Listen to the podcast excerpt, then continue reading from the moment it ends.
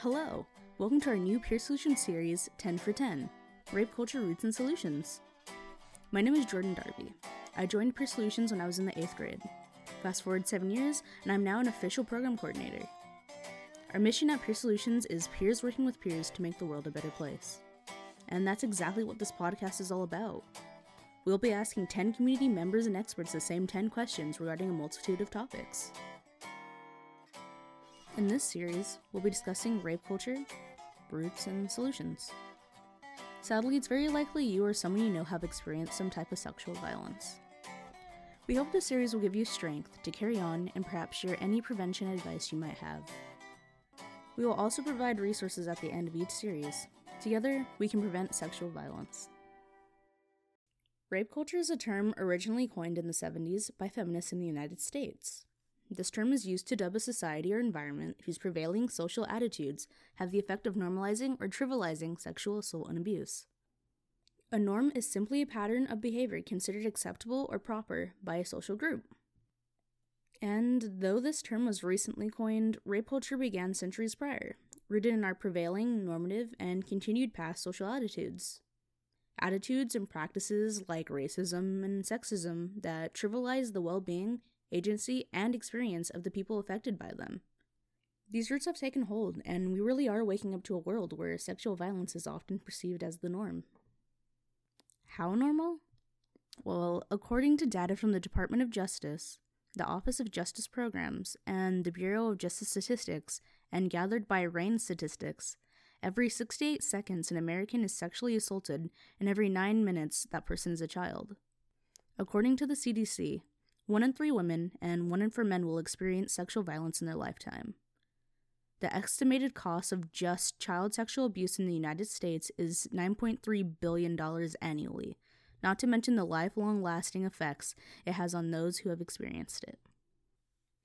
A study on criminal victimization by the Department of Justice revealed that only 40% of rape and sexual assaults were reported to police in 2017, and only about 25% were reported to police the following year. Of sexual abuse cases reported to law enforcement, 93% of juveniles sexually assaulted knew the person that harmed them, and only 25 out of every 1,000 people that rape others will end up in prison, according to RAINN statistics. The effects of sexual violence go beyond the immediate physical trauma. The effects of child sexual abuse can be long lasting and affect the victim's mental health. Victims are more likely than non victims to experience mental health changes. They can be about four times more likely to develop symptoms of drug abuse, four times more likely to experience PTSD as adults, and three times more likely to experience a major depressive episode as adults. Adverse mental health symptoms, including post traumatic stress disorder and substance use, contribute to suicidality among adults with sexual assault histories. According to a 2018 study, Sexual assault in either childhood or adulthood nearly doubles the odds of suicidal thoughts and attempts, and revictimization increased the odds of suicidal thoughts and attempts nearly fivefold. Sexual violence can also lead to developing symptoms of drug abuse, and although those seeking opioid maintenance treatment report exposure to multiple traumas over their life, sexual assault is the most commonly reported worst trauma, according to a study published by HHS. Though sexual violence may be considered the norm or simply ignored or enabled by omission, we believe safety, equity, and respect, not rape culture, are the true norms and also the solution. In our Rape Culture Roots and Solutions series, we are asking 10 people 10 questions. We will dive into the roots, current impact, and solutions. My name is Genesis Maldonado, and I am the Program Director for Peer Solutions, and I've been with Peer Solutions for three years. My name's Toby. I'm 14. My pronouns are she, they, and I'm currently in my freshman year of high school. Hello, my name is Lagaya Manolestes. I'm 16 years old. I'm a senior now at ASU Prep, and I've been with Peer Solutions for about a year and a half. I started in, I think, March of 2020. I'm a peer educator. Alright, my name's Kiara. I'm 18. I use any pronouns, and I'm a student currently. My name is John, and um, I am 47 years old. Uh, my pronouns are he, him, and his. And I am a nurse and uh, been a nurse for 23 years and uh, my background has been emergency nursing, and I also teach for a local university in the College of Nursing. My name is Jotium Chase. My age is 17. Pronouns is he, him. I am in school. My name is Anna Lane. My age is 20 and my pronouns are she, they. And what am I doing right now? I am currently working um, 30 hours a week. Um, so, yeah. Okay, my name is Elijah Costal Chevalier. I'm 24 years old. My pronouns are he, him, and I'm right now middle school science educator, and I'm also doing a chapter of Peer Solutions at my school in Maryvale, Western School of Science and Technology. All right, my name is Rio. I am 21 years old. My pronouns are he, him, and at the moment I am a full time college student. Hi, my name is Angeline. I am 22 years old. My pronouns are she, her, and I am attending uh, school at ASU. Our lovely community members have taken the time to answer our questions, so thank you to them. And speaking of questions, there is no definite answer to these. Everyone has their own experiences, and we can't say if an experience is right or wrong. With that being said, let's get into the questions.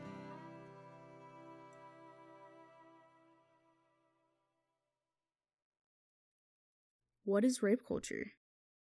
Rape culture is an environment where sexual violence and harm is normalized. Rape culture can also be seen in institutions that protect rapists and silencing individuals that are harmed. I, I'm not the best at explaining it, but um, like normalization of harassment and that type of thing in uh, you know modern day society, and how um, that kind of stuff is treated.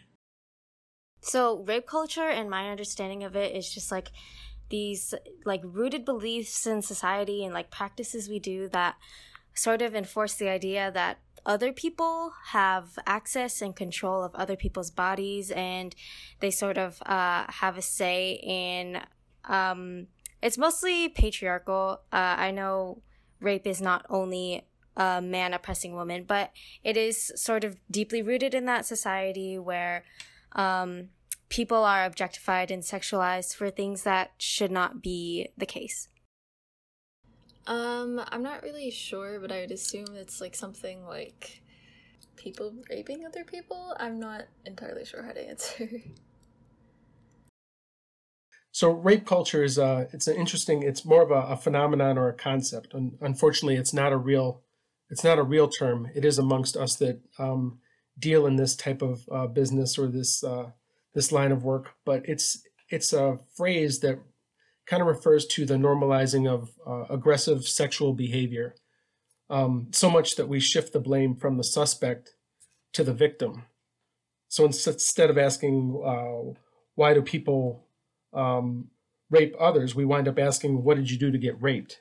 And so we've actually flipped our our view of the situation, and in doing so, we really wind up harming the the victim themselves. We take something like uh, innocent until proven guilty and we flip it around and somehow we wind up applying that to the perpetrator.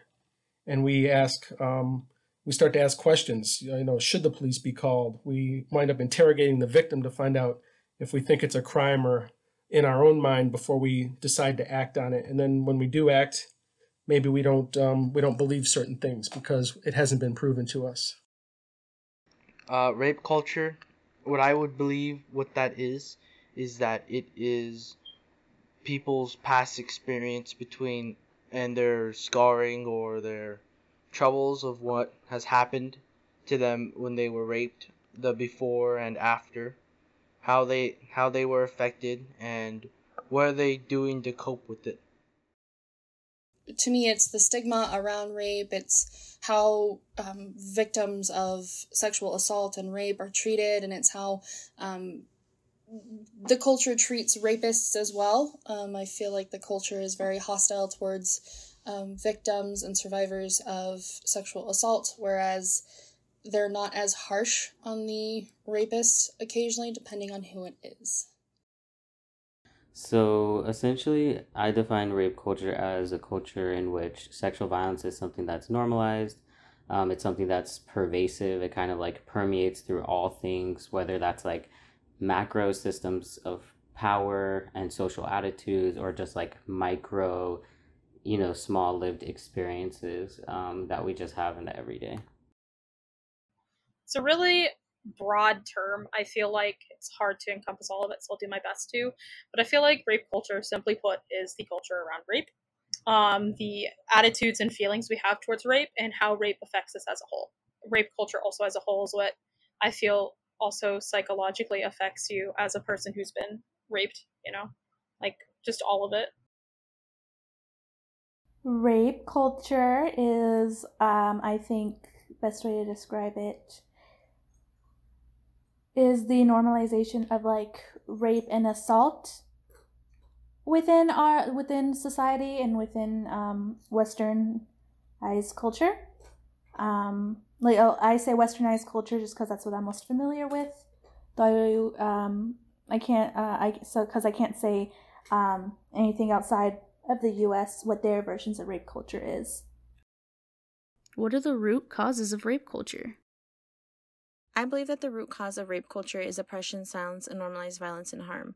So this can be seen as people that are getting blamed for being harmed and seeing how normalized this behavior is in families or just throughout generations and how hard it can be to come forward without being blamed or silenced or told that they need to deny what happened to them.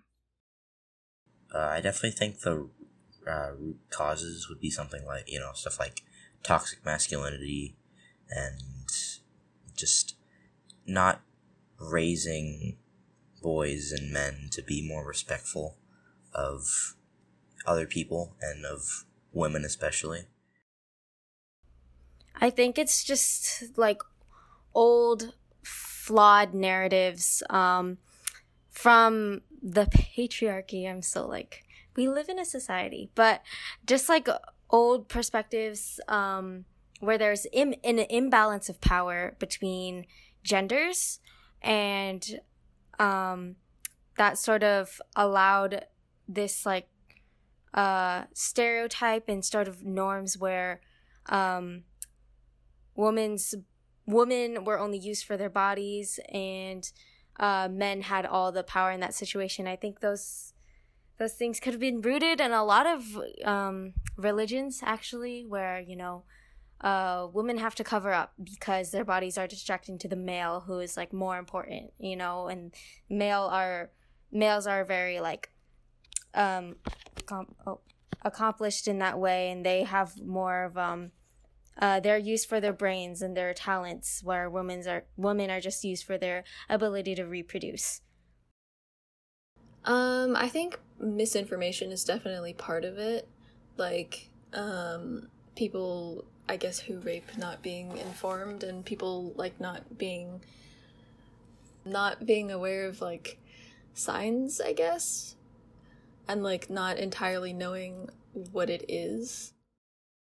I you know the root causes I feel like go back um, way way way back in the day. Um, it's kind of a you know if it starts male female, um, we always have to remember that uh, men can be raped by men or women by women or men can be raped by women but I, I feel like it goes back to just way back in the day um, being more of a male female thing um, masculine the men work the women stay home women are be, to be seen not heard um, you get into toxic masculinity um, and you know things where uh, domestic violence wasn't even um, it wasn't even a crime back in the day. You you had to uh, you didn't talk about it you know it was kept quiet and even then when you did talk about it or get divorced you were looked at as a failure. Um, you're stigmatized that way. And then i think we've progressed into this this culture where um, just the the macho man is correct in everything they're saying. Um, you know even when uh, a heterosexual male does um, uh, get assaulted by um, another male they're less likely to to say anything about it. Um, they feel ashamed and then we have this this uh, culture on the other side of those of us um, that are supposed to be helping. Maybe we uh, we aren't as helpful because it's such an uncomfortable situation that um, we we want to believe something else happened too. So the second we get we're given that out to believe that there was a different possibility, I think we tend to take that um, because it's more comfortable for us to swallow. Well, I think it's due to like a deep of female and male. There's they're both different. They they have to be di- treated differently. Um, the inequality of both male and female. Uh, what else? There is a yeah yeah splitting up between what one side can do and what the other side can't do like their own differences like how men can be more more manly or female or meant to be more feminine the root causes definitely is I want to personally say it is the astigmatism that there is a patriarchy and that there, you know, most for the most part, a lot of rapists are men and they they have some of them have like a little bit of a superiority complex and you know they kind of think that they can take what they want when they want. A lot of the times however it is a woman who is the perpetuator and the rapist um, personally if i'm going at the root causes i would want to say it's more than likely you know something that this person doesn't i want to say it does something that they don't understand um, if you look at a lot of true crime, um, a lot of like the rapists come from backgrounds that range in diversity. Some of them are really wealthy and some of them aren't as well off, but the root causes, I would want to say, is probably examples being led in their families. The root causes of rape culture um, have been identified as suppression, normalized violence, and silence. So, oppression being like, you know, sexism, cis sexism, all the different racism, like systems of power that like contribute um, to our, our social attitudes. Normalized violence, meaning that like because it's so pervasive, we don't really know how to identify what's healthy or unhealthy sexuality because the culture that we live in it's just so kind of like rampant i guess. Um, and silence meaning that like when rape happens or sexual violence occurs like we don't necessarily victims don't have the tools to like uh, those who have been victimized excuse me don't have the tools to like speak up about it. And it just as a community we don't might not have the language or the practice of speaking up about it so that we can you know go and uh, do something like take action. The root causes of rape culture i think is the failure to educate educate um, other people on what it is when it comes to raping or assaulting someone. And i also feel like the normalization of um, primarily men being allowed to be pushy i feel like that and i feel like rape, rape culture is also a lot of victim blaming and things of that nature that are tied into one kind of nasty ball of things of that nature um, rape culture, uh, you know, yeah, it's just a lot of like misinformation, miseducation, things of that nature that make it really difficult for you to um, just a lack of education. I'm going to leave it at that a lack of education. I think it definitely has to do, um, historically speaking, um, it has to has to do with um, power dynamics um, for most of history, if not all of history. Um, in westernized culture, men have always been the dominant figure within society. And because they have been the dominant feature of society, their priorities, what they feel, has always been forefront. And unfortunately, as a consequence of that, um, one of the aspects is rape culture. Um, in this, a, a, more specific example would be men feeling entitled to um, a woman's body, for example, because men have always been in power, and for them, that is their right as a man, as someone in power. Um, that is, um, of course, that's with dominant speaking. Um, it's not that women can't be rapists or rape culture isn't around women either. It's just that predominantly the population in power has always been the one that influences culture. And in this case, um, a lot of the rape culture's roots come from male dominant rhetoric, culture, and influence within society. What does rape culture look like in families? Family members who excuse and or participate in inappropriate sexual comments, behaviors, and jokes with others in the family that make them feel uncomfortable is what rape culture looks like in families. And this also includes shaming family members, letting them know that what happened to them wasn't meant to happen to them, denying that anything happened, shaming them for speaking up. It's really like a hush hush norm in families sometimes where if you do hear something inappropriate that makes you uncomfortable, whether it's once or throughout your childhood, it's still rape culture and it's normalized in families as well. Definitely older like brothers and like fathers or father figures um, kind of projecting a uh, negative uh, thing onto their, their children, onto their, their sons, um, of, you know, how they treat their sisters and how they treat, like, for example, you know, if you have a, a toxic dad or, you know, who treats his wife poorly, that can kind of be projected onto their son, which can lead to that guy becoming, you know, toxic later in life. Oh, um, when parents spread misinformation and miseducation about sex education and they treat their sons differently than da- their daughters when they're teaching them about puberty and um, how to approach uh, sexual activity you know like woman you're responsible. Take your birth control. Don't get pregnant before you're you know uh, financially stable. Where um, in a lot of co- families um, most this most likely isn't the case anymore but um, uh, they would, you know, a son would come home they would say they have a girlfriend. They would say, you know, they lost their virginity and it would be a sort of celebration for like, uh, reaching their manhood or, you know, uh, growing up or maturing. Whereas women, it's very shameful in that sense. I think in families it may not be as obvious and it may just be like um like comments that people say or like smaller i guess not smaller actions but definitely like actions that other family members do. In families um you know it's similar one of those things that kind of we don't talk about that.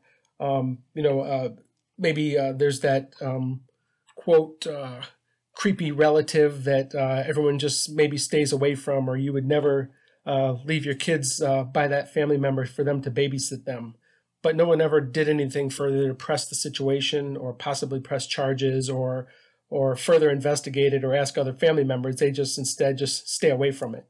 Um, you know, families as far as um, their kids going out um, into into public, uh, maybe they they tend to say things like "Don't wear that outfit," as if the family member believes that if you by wearing that, if something were to happen to you, uh, that's maybe you brought that on yourself by what you were wearing. So it, it already starts within the family and how you're treating your kids and other family members and and what they're wearing or how they're acting. Um, you told you can't dress like that around your grandma, and that's because your grandma's old school, and the parent knows that your grandma's going to think that you're dressed, you know, quote like a slut, whatever whatever that means to people, and and they don't approve of it. So instead, um, they tend to uh, skirt around those types of issues uh, with the kids, and they ignore things when they are reported. Uh, if you come, if the kid comes home and says something that kind of just gets buried um, within the family and doesn't get brought up ever again. Maybe like in a more religious or a cultural household, they would be like a where they have to have certain standards of what they must do because they are associated or they are a certain gender that they are born with. I say that how one would say how they judge or think about what they wear or what they listen to or how they walk in the manner of their speech. I think the way that they are and how they are judged would be a way of say would be a deep root cause for it the boys will be boys, a locker room talk, because there's a lot of families, especially where I'm from, where you see a lot of like families excuse, oh, if they have a son, oh, you know, my son will be my son, you know, boys will be boys, you can't change them, you can't do anything. And then there's an immense pressure for girls, especially, to grow up and mature fast enough. And from a very young age, I believe rape culture starts in the family because a lot of parents put this immense pressure on their teenage or even younger daughters to cover up. Uncle's coming over, make sure you're wearing something more modest. Don't show your shoulders, don't show your knees, you know, make sure you're not being provocative and and for them for the boys they're like eh you know go out do what you want and they don't really hold them accountable whereas it's not a young woman's a young girl's fault to cover up if you know someone is coming over that you know you're worried that's gonna do something don't have them over. So in families i feel like in as a person of color too like i've found in many different cultures um, that like it's really that silence piece like that normalized harm or silence piece um, because obviously we're not talking about a big system uh, of oppression usually we're talking about just like the dynamic within the home which surely it could be oppressive you know what i'm saying depending on like patriarchy matriarchy like how is the structure of the family. But really i feel like it tends to be like maybe gaslighting victims. So maybe you know especially a young person will come and say this person you know is a perpetrator of violence or they are like you know contributing to harm or they've committed an act of sexual violence and like there's they're sometimes met with like gaslighting so kind of the family wants to keep this false reality and narrative going that nothing's wrong that everything's okay that like somebody in the family couldn't do such a you know like harmful behavior. And then i guess that flows into like the next point which is like that collective silence. So everybody wants to just like sweep things under the rug for the sake of like things being comfortable and things being nice when we have that like family time i guess. Um, so that silence and denial. They don't want to accept that it's actually going on so they'd rather deny it and tell that person not to speak up and think of it as an individual problem rather than like a oh like this entire family has an issue that we are not open communicators that we um, can't address and accept the reality at hand and another piece is just like comes when it comes to parenting i guess so like maybe from a really young age like fostering sexual shame or hypersexualization like either way at either end of the spectrum i guess like not having a healthy and balanced view of sexuality as a young person, you know, they'll take that outside of the family and the home and kind of continue having these unhealthy views and perceptions, which becomes their reality.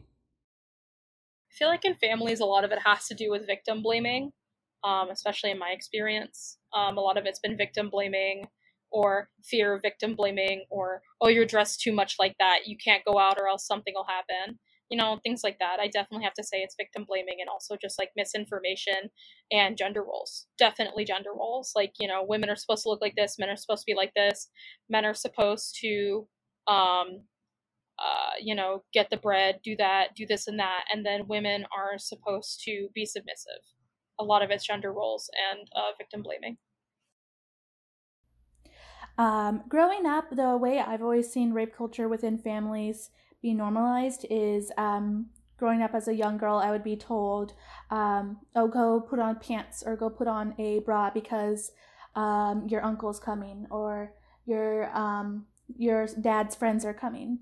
Um, even at my own house, when it's just me and my family, um, I'm always told by um, my mom and by my dad um, put on um, more clothes or change your clothes, it's making him uncomfortable or it's making me uncomfortable. And that kind of normalizes the idea of rape culture. This is what you're wearing is what makes you at fault. And rather than looking at why are you looking at this person, especially if in the child in families, why are you looking at them in this way? What does rape culture look like in schools?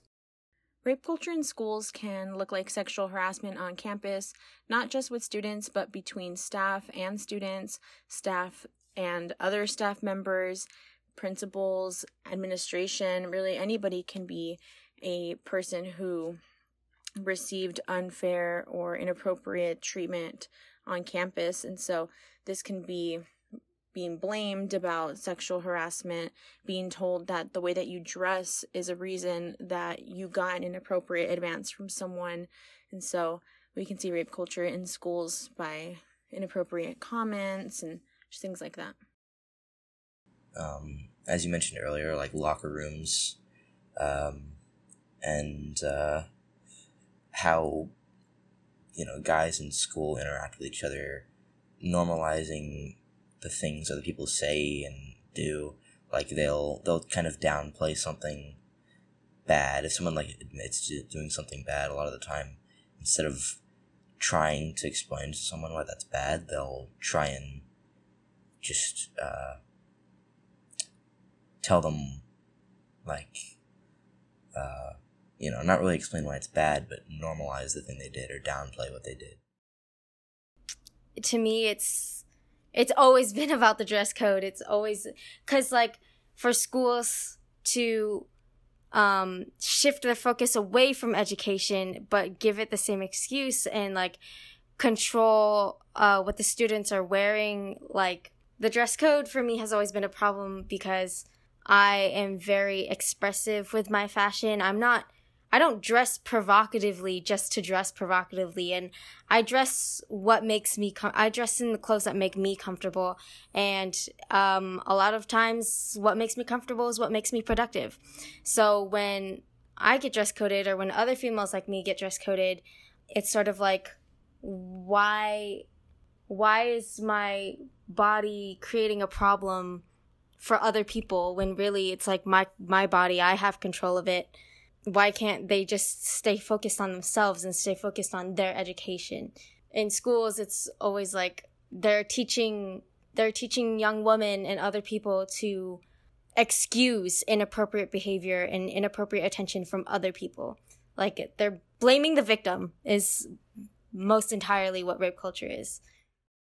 Um i think in schools it's also more on like the um like harassment side but like i said it can also be more like explicit like rape and stuff. Dress codes for sure like my school didn't have my high school didn't have a dress code or anything but um i definitely understand like other schools having dress codes and then them being like kind of like double standards for like the different people.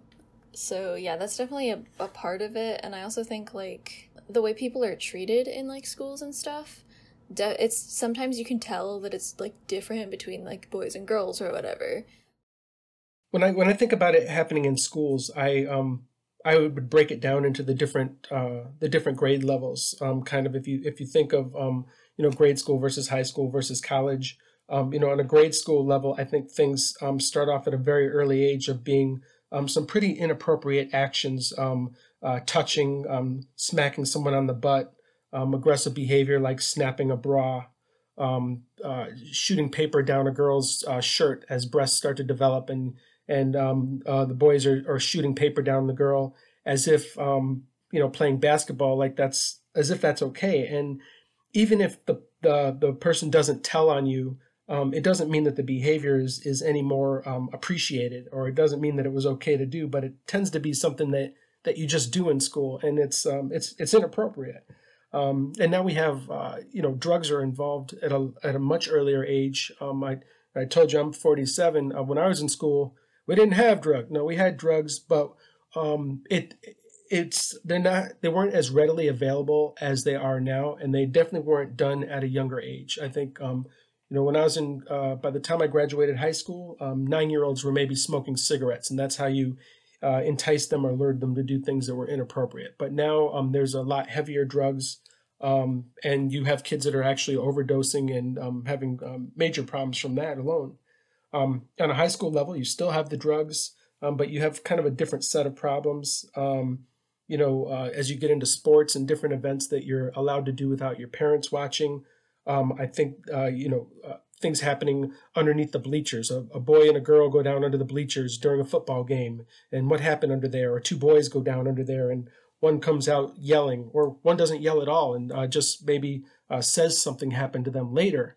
And then maybe people say, "Well, what did you think was going to happen? You went under the bleachers with so and so," and you have this kind of protective culture where you just uh, um, they almost everyone supports the the accused person because uh, you know, innocent until proven guilty. Let's not tarnish their name.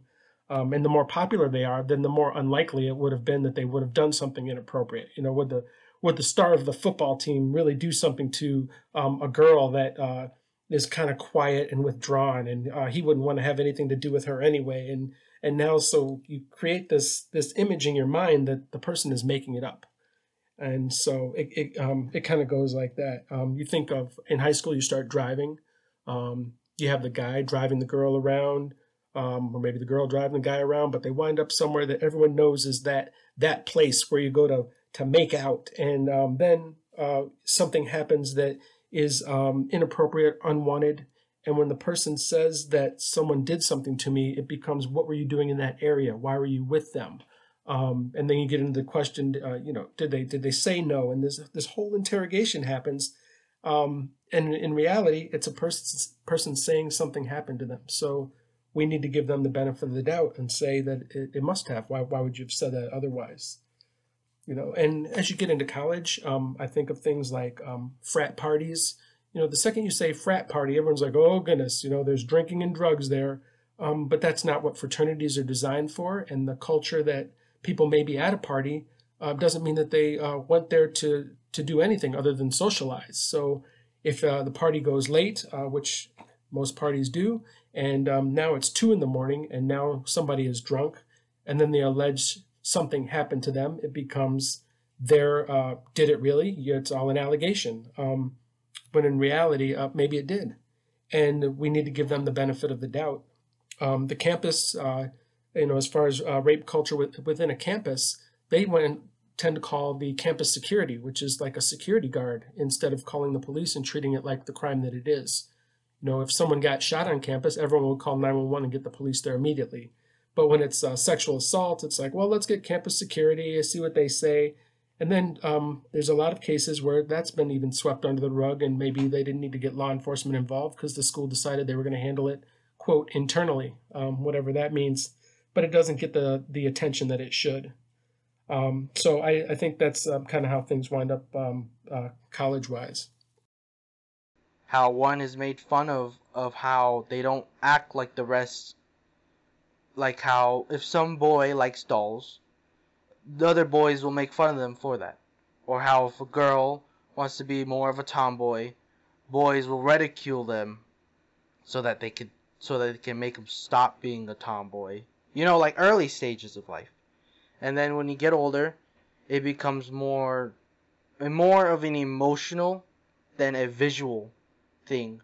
Like oh my goodness, do you know this or do you know that? They will judge you between what you know about popularity, trends, what you want to be, and who you are as a person. I I honestly want to say it's a little similar to that of families because unfortunately a lot of schools perpetuate dress code, you know. They tell girls, teenagers, high, you know, high school, elementary, middle school cover up.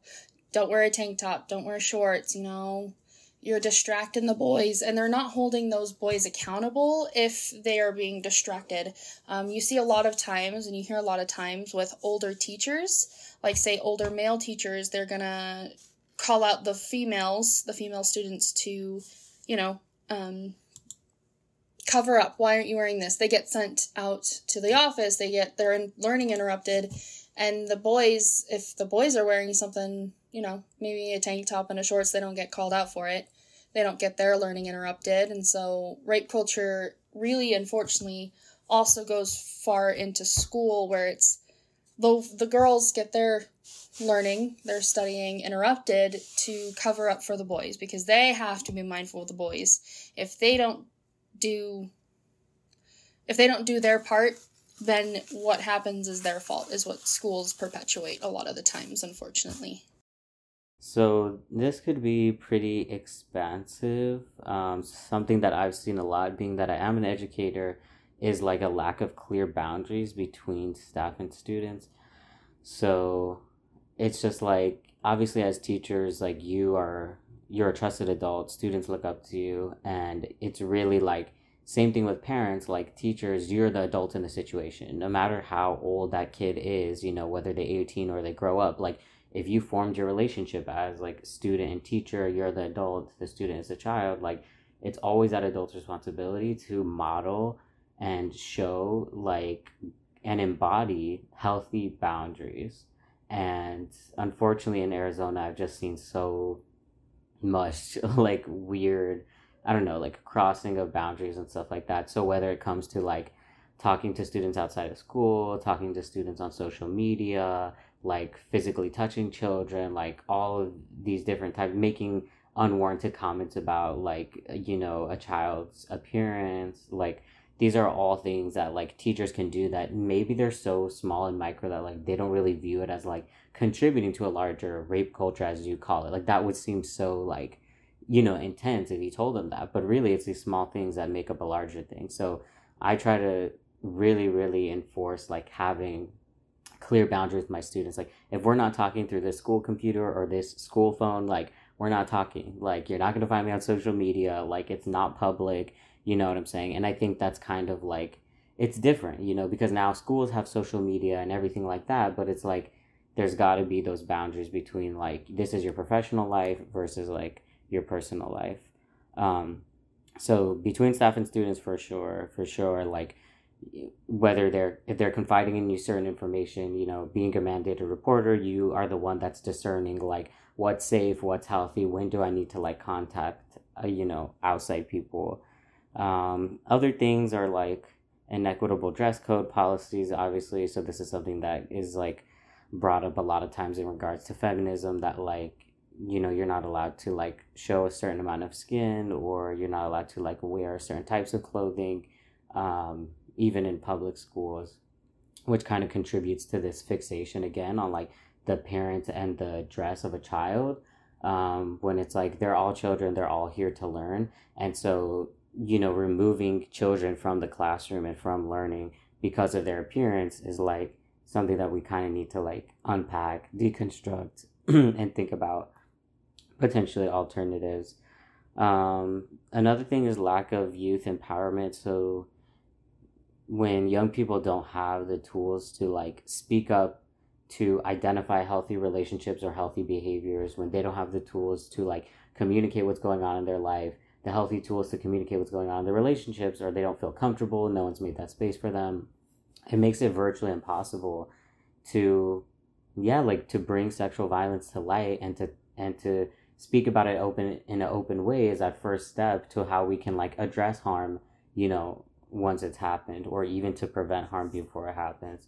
And so i think really like young people don't feel valued. They don't feel they have a voice um, and that's a huge problem that contributes to rape culture. They they're not empowered to advocate for themselves for their safety, or maybe they don't know what that looks like. Um, and then overall, a school they always say is a microcosm of like the society. So of course there are structures like overall normalization of like cissexism, sexism, racism, all of those like big structural oppressions um, are involved as well because you got a lot of people um, like into school. So yeah. In schools, I can definitely say it's dress code. Like that's the first thing that comes to mind.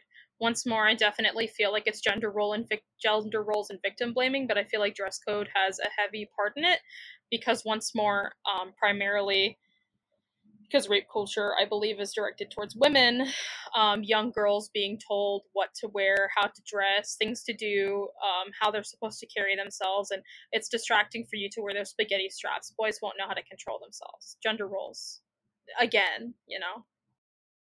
So the way I could think of this from personal experience would be the way um, uh, guys at school would talk to each other. And concerning girls, it's um, again has to do with the um, kind of back to the idea oh it's what they're wearing. So um, oh look at what she's wearing. Um, and she must really want attention. Stuff like that. I haven't paid too much attention in school so i can't give too much of an input on that. But from what i can tell it would be a lot of um, once again kind of go back to the what she's wearing. Um, so in schools i think actually a good example would be rape culture is kind of supported in schools by like dress codes.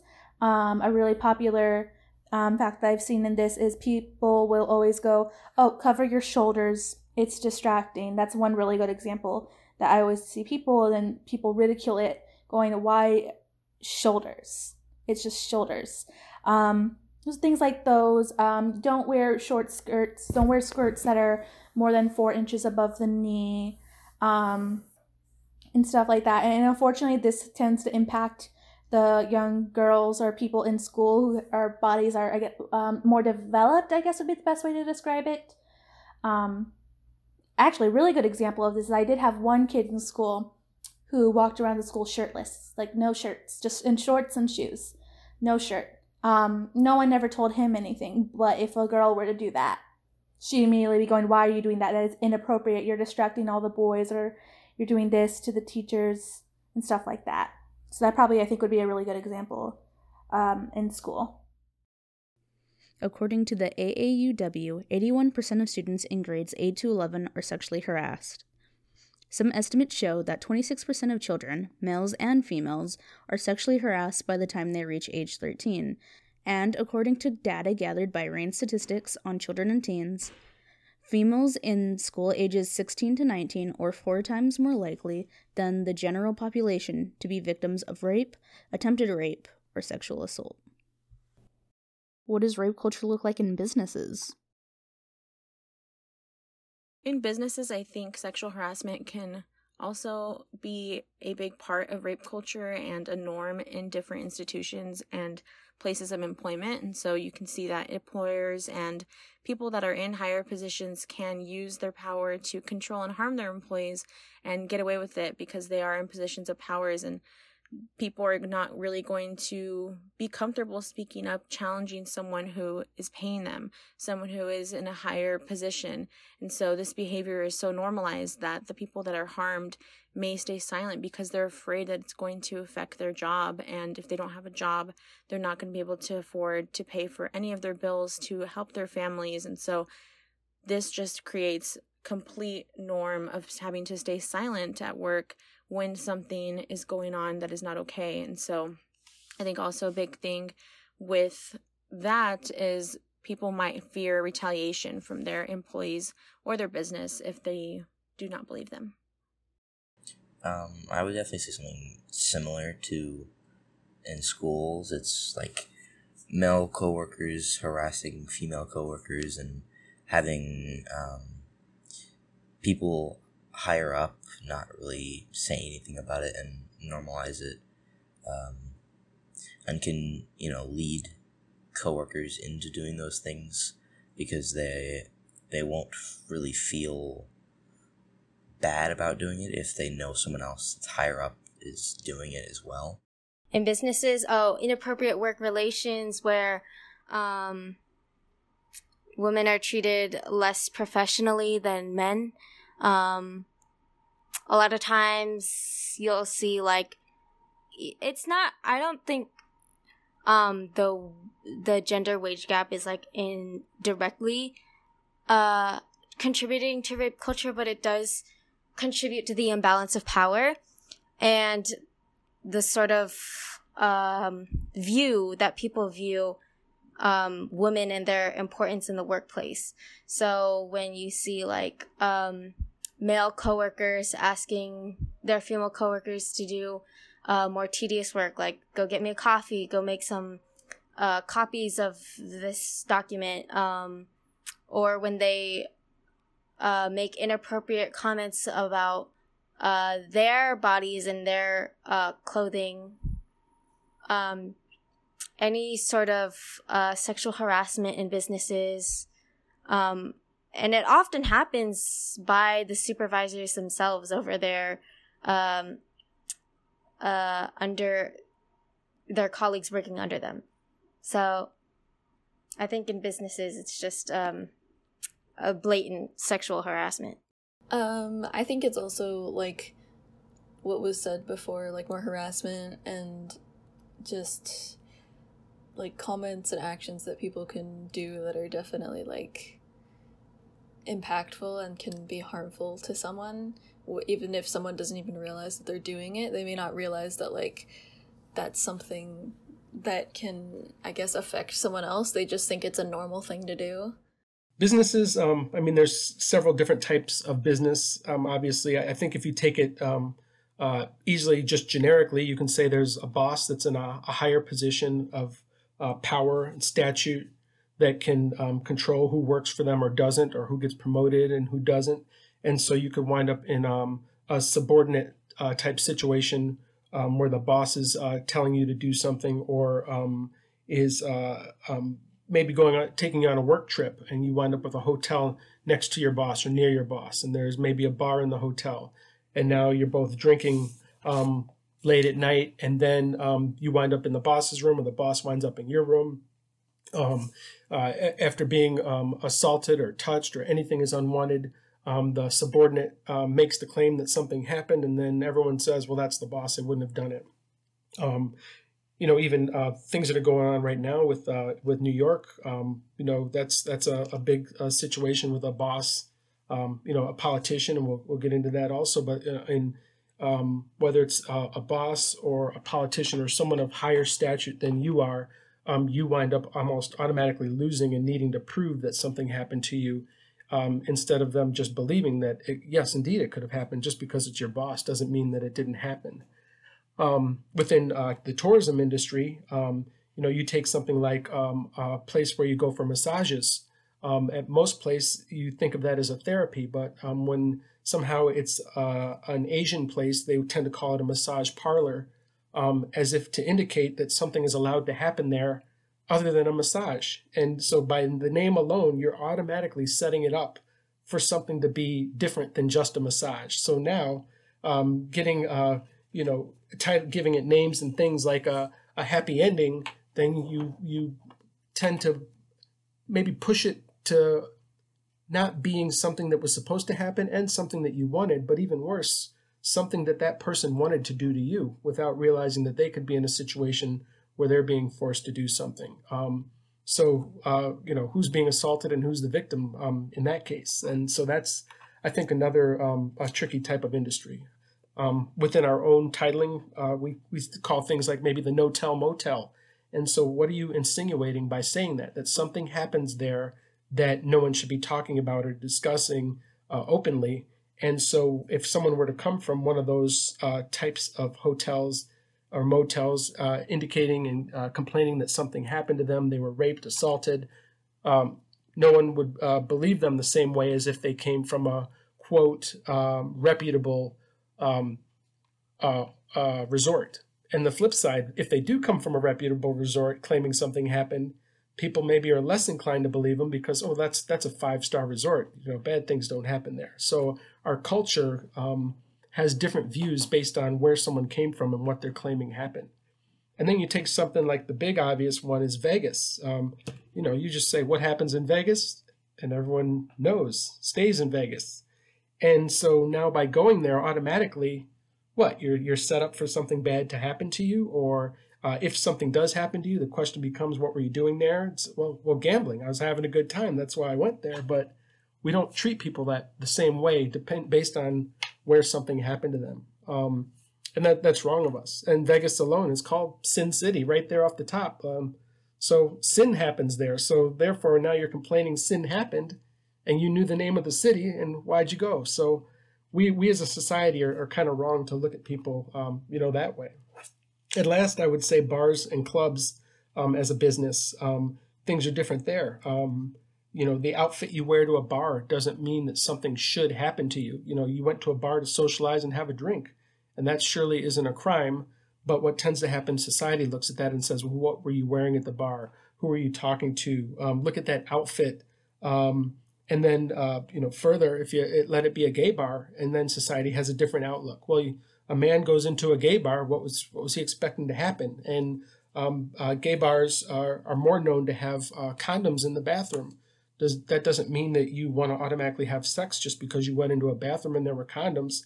And so now society has a different outlook on that and the um, the outcome of what happened when going to a gay bar. Um, male on male rape is less likely to be uh, reported and then if it is, uh, people are kind of like um, maybe heterosexuals are tend to be more like, well, what were you expecting? It's two guys. That's what you wanted, isn't it? And just because you're gay doesn't mean you wanted that other gay male to do anything to you or a gay female to do something to you any more than a heterosexual um, person would uh, to someone of the opposite sex. So it, um, we just we don't treat people right in society. Uh, we have these uh, kind of um, stereotypes of how we think things are um, or should be. And as a nurse, um, I have to be honest about healthcare. Um, there is a rape culture uh, within healthcare. Um, we have conscious and unconscious bias um, about how we treat patients. Um, you know, if, if someone comes in, for example, complaining of chest pain, Um, there's certain things that we do immediately. We get an EKG on them within minutes of them walking in the door. There's no questions asked. When someone comes in complaining of being raped, sexually assaulted, um, all of a sudden the the healthcare team's attitude, and not everyone, I'm just saying, um, oftentimes tends to shift to um, alleged. Uh, the documentation uses the word alleged a lot. Um, no one ever says someone has alleged chest pain. We just believe them. But when they say they're raped, where all of a sudden it becomes alleged, and this, this interrogative process starts. Who are you with? Who brought you in? Um, where were you? Where are you coming from? And maybe how they're dressed or if they're drunk. Um, you know, a 19 year old coming in at three in the morning drunk. Everyone's like, where are her parents? And this this whole investigative process begins instead of treating it more like a potential crime and really getting a better story from from the actual victim. And uh, that's something I think uh, we could work on better in the healthcare arena is treating um, any um, allegation just like we would an allegation of chest pain and give it the same, uh, you know, the same respect. Well, one big thing would be that the differences between pay. That would be one. Another one is how some how men have more more upper or standard in mechanical work working, the pay, the work ethic of and standards of how they should be. Uh, mostly like in businesses, how you must dress this way, wear a suit or a certain type of outfit, and then a girl or a woman would wear more of a dress. They could still wear pants or whatnot, but they would have like a certain different outfit than male to distinguish them. You know, that's an interesting topic because I don't think it does get talked about a lot. Is that in business, unfortunately, if you have a supervisor or a manager who, you know, is giving you some creepy off vibes, a lot of the times you know, you're not going to want to say anything. And sometimes they do go far into sexual assault. And, you know, in the work culture, in the business culture, you don't want to talk about it as much. You just want to kind of get through it. You don't want to get anyone into trouble. And unfortunately, with people who do come forward, men and women alike, you know, sometimes they're the ones who get punished. They don't and it makes it so in businesses you don't want to talk about it because if you talk about it you're going to be punished and you're going to lose your job you're going to go on to counseling you're going to be written up and it's unfortunate that that's kind of like the stigma around victims of sexual assault and rape is that you know if someone who, who maybe it's a higher up maybe it's someone else that has been here for maybe a little bit of a longer time you know they're not going to want to say anything because well i'm new i don't want to look like i'm causing problems and get written up rape culture in businesses could look like, you know, whether it is like um, bars, restaurants, you know, stores, could look like um, sexual harassment. Um, so, like, obviously, these are oftentimes public places where, like, maybe people are giving unwarranted comments or touching, right? Like sexual harassment towards other folks. Um, it could be like sexist microaggressions, you know, whether in language or policies that a business has.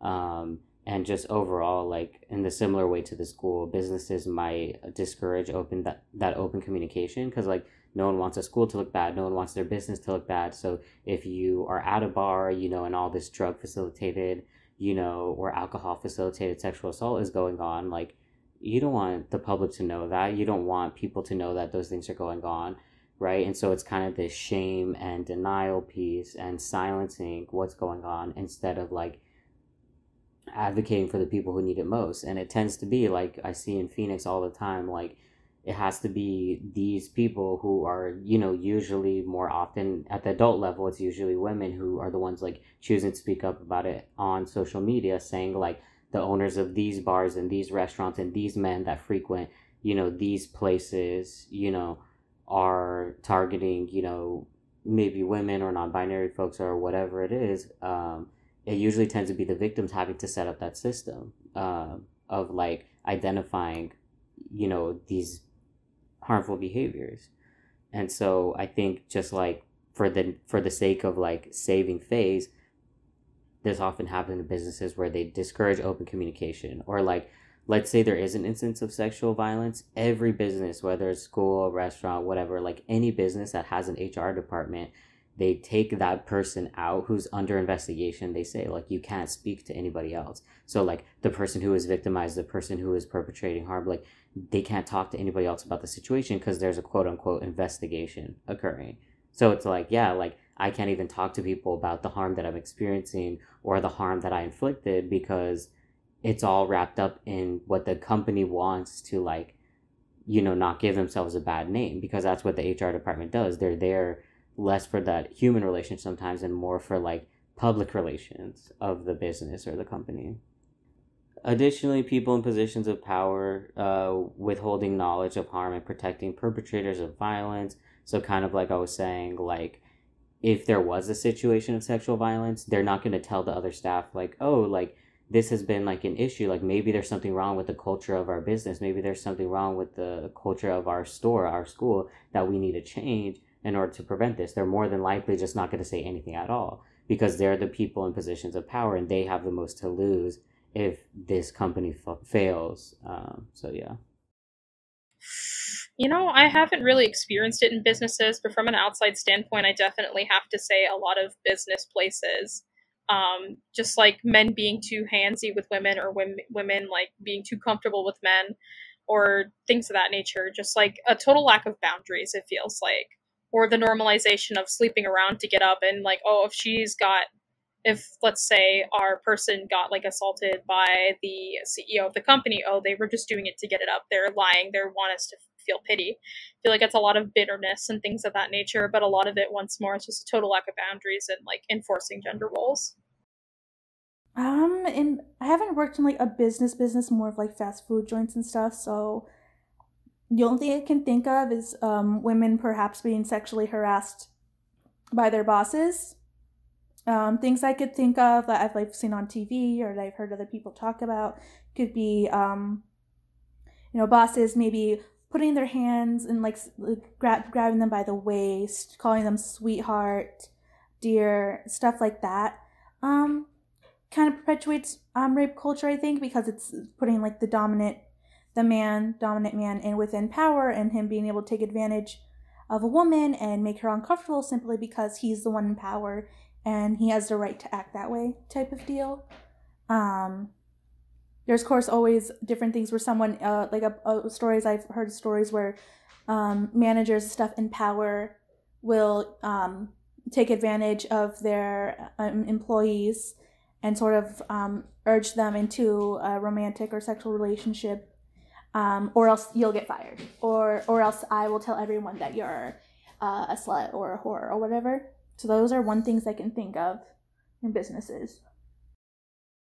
A 2,000 person study by StopTheStreetHarassment.org concluded that 75% of people that report sexual harassment are retaliated against, and research through the University of Phoenix shows that 75% of people in the workplace are affected by bullying and that 79% of harassment cases reported to the Equal Employment Opportunity Commission are based on race and sex. What does rape culture look like in governments? Individuals in legislation and positions of power that are not held accountable for sexual violence and harassment is also a really big example of how rape culture looks in our government system. And so cases may not be reported because the person harmed is silenced due to that person's power and if they do speak up and so they'll fear that they're going to be blamed or shamed and in our governments we see how rape culture looks as they are not discussing the issue of rape culture in their communities or with their constituents that are in front of them and expressing how important it is to have laws and legislation that protects individuals who are being harmed. It would be something like having predominantly male um, governments and uh, roles filled by men, um, and just toxic men specifically. Definitely, you know, things like uh, wage gap and, and just how sexist laws have been, and then just, you know, law, uh, you know, governments and countries have been of the past, you know, centuries. So, for example, the Texas abortion ban promotes rape culture over the bodies of people with uteruses. Um, because it gives opinion and ownership to the people who are not in the experience of uh, the people who are dealing with fatal pregnancies and pregnancies that are dangerous to their well-being, their health care, their uh, financial status. Um, it promotes rape culture because it blames the woman, and the woman have to suffer with the consequences when the I guess sort of sin that was or the sort of behavior that they're punishing is a two person effort, you know? Um, I think it's also definitely on the power play side and then still more harassment side, but it's also like I guess not listening to people purely because of I don't know, a man not listening to a woman purely because she's a woman and I don't know, like quote unquote women are stupid or something like that. Um, and like they don't know anything. And then like like I said, more harassment and then like manipulation, I guess, could also be a factor in there. But it's all like to me it all looks very similar. It's just like the like how people react to it may be slightly different because of like power play stuff. Yeah so in governments um you know uh, definitely if you start easy with um, politicians you you get the kind of do you know who i am? I'll ruin you um, type uh, mentality or thought that someone's in a, a higher place of power but um, within municipalities you take something simple like um, like uh, law enforcement, and when they're called, um, uh, you know, their job is to respond um, to the call and take objective information um, from any party involved. But um, I think what I've what I've uh, seen happen most, uh, well, oftentimes, is that it becomes a little bit more uh, judgmental, or um, the, your bias sets in, and it kind of um, controls the way you take the report or the way the narration happens. So instead of saying um, um, just objectively, this person was in an alley, uh, we found them with this person, um, they're um, they're stating this happened and these are the injuries we we brought them to the hospital for. It winds up being like, yep, she's in this alley with her boyfriend. Apparently, they got into a fight, and you can tell that it's a lot more judgy about the way that they feel the situation unfolded. And they may be right about it, but the fact that they're supposed to be the objective ones, um, you wonder how the report is being written, um, how they, what would they look into, and if the person were um, in a different area, would they have taken the report differently?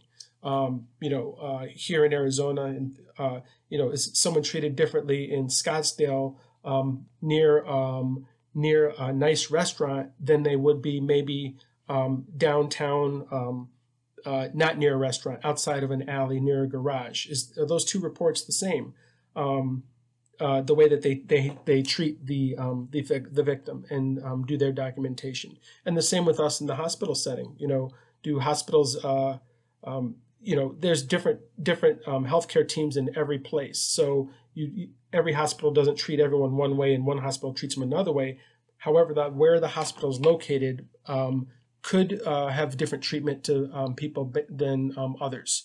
Um, you know, it's easy to say Mayo Hospital is located in a different area than County Hospital, um, and not to say that those nurses or, or, doctors or healthcare team are better or worse than the others, but the way that you uh, treat people or, uh, the questions that you ask um, might be a little bit different um, based on the type of clientele and where they're coming from. I think it would be that they have a lower women have a lower chance of getting hired or getting into diplomatic uh, systems. Uh, there's a lot of old guys in the in the political system, so they want to keep it more male dominated because old people want to keep it the same way it is.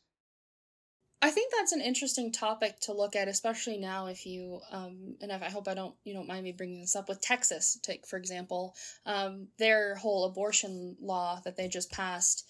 Um, you can tell that they that they don't really particularly care for the victims of sexual assault who unfortunately would are, are more on the fertile side so women um, some men are also fertile and so you know unfortunately in the government when the lawmakers start making those laws about what happens with a sexual assault case or a rapist it normally doesn't go very well for the victims. Um, and especially we hear a lot of the times there are politicians Um, sometimes there are accusations from presidents, past presidents, current presidents, you know, that there have been cases where they sexually assaulted their workers and stuff like that. And, and especially since they're in the government, it doesn't get taken seriously, which is a, which is just an absolute shame. I think that's just the worst thing that can happen because any victim who has enough gut to stand up and say this is happening to me and this happened because of this elected official is not going to be taken seriously. A lot of the time they are ripped apart in many like you know, in different interviews, talk shows, people talking about, they're like, oh, yeah, you don't want to listen to so and so. They're off the rails. They don't know what they're talking about. That never happened. Or if it did happen, well, that was so long ago. Why did you wait now to talk about it? And it's just a shame because with the government, you know, how are you going to find the courage to talk about it if it just happened when maybe it's your, you know, supervisor, colleague who's running for governor, president, you know? How are you going to find that courage to talk about it until you've come to the acceptance that, you know, it, it happened to you and you're ready to speak up?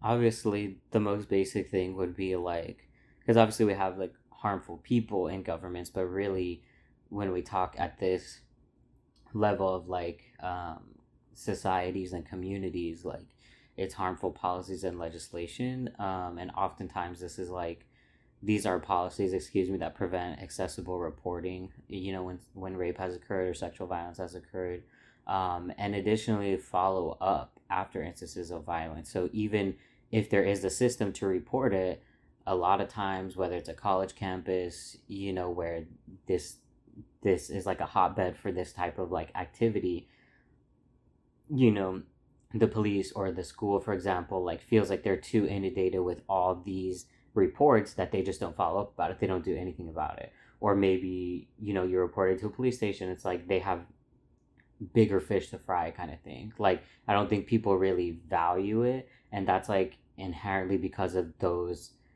those reporting systems. Or maybe there's a leg, uh, you know piece of legislation like the I forget what is like the statutes for like when you can report um you know after crime has occurred because maybe you know you are raped or sexually assaulted one night assaulted one night and you don't feel comfortable the next day of reporting that. It takes time to process these things and you know experiencing sexual violence is deeply um you know harmful and crushing at times sometimes to people who are victimized and it's not like they're just gonna like wake up the next morning and desire to like talk about it and relive their trauma and go through that whole re you know victimization process of telling their story again. So i think there needs to be some more leniency you know and we've seen this a lot with the me too movement or cases with like you know children who are sexually assaulted coming out as adults and saying like yeah like this happened to me and this person deserves you know like we deserve justice in, in a sense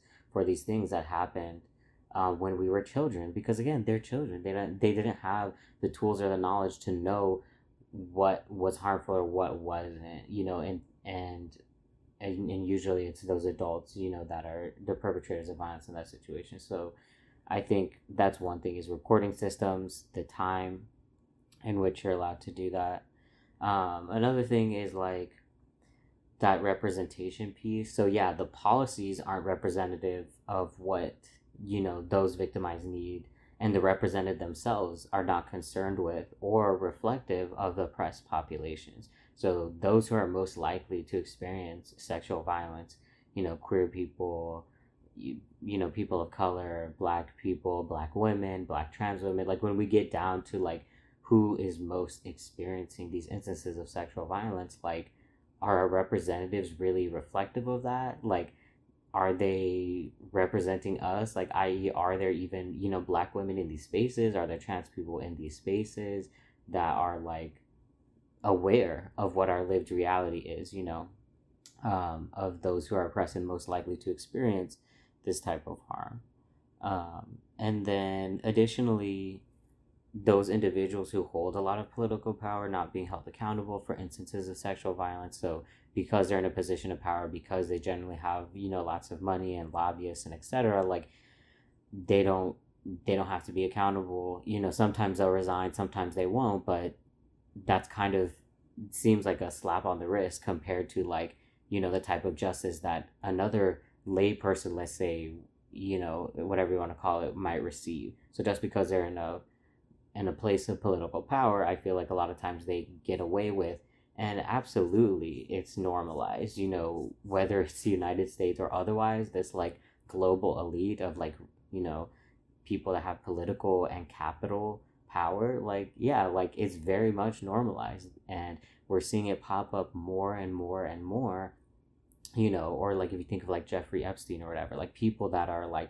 celebrities or powerful in all these different ways, like it's very much a part of like their culture and what they do. And when certain people kind of like black sheep step out of it and say, hey, like this is a big rink of sexual violence that's like really terrible and pervasive and has been going on for years and years and is super expansive and disgusting and sex trafficking, whatever, like people really stigmatize that black sheep to say like that's crazy conspiracy theories and why are you saying that when it's like no like there's evidence of these things so i think that's also a huge problem. That's a really loaded question but when i come to think about it i think that a lot of it has to do with um, just victim blaming. So much of the stuff that i see with um, rape culture is victim blaming. That's like such a primary like stake in it. And i feel like a lot of it is just you know especially with judicial rulings etc there's a lot of pity to- thrown towards the people who ruin other victims lives um, especially in judicial rulings which is the first thing that comes to mind in government you know like well he had so much to live for he has so much he can give he has so much to live for and not really caring about the victim who unfortunately had their life ruined regardless of who they are the main example I can think of, I can't remember their names very well because it's such a common thing, unfortunately. But there was a girl who had gotten assaulted by her entire. Um, she was a cheerleader and she got assaulted by her entire, um, like a good chunk of the football team, and only one of them was charged on probation for like two months, and nobody else got. Everyone got away scot free because oh, they're such talented athletes. How could we do this to them when her life was basically ruined? Um, no one wanted to have her around. Uh, you know, her dating life was affected. Her parents victim blamed her. Like, no one cared. It was about the boys, not her.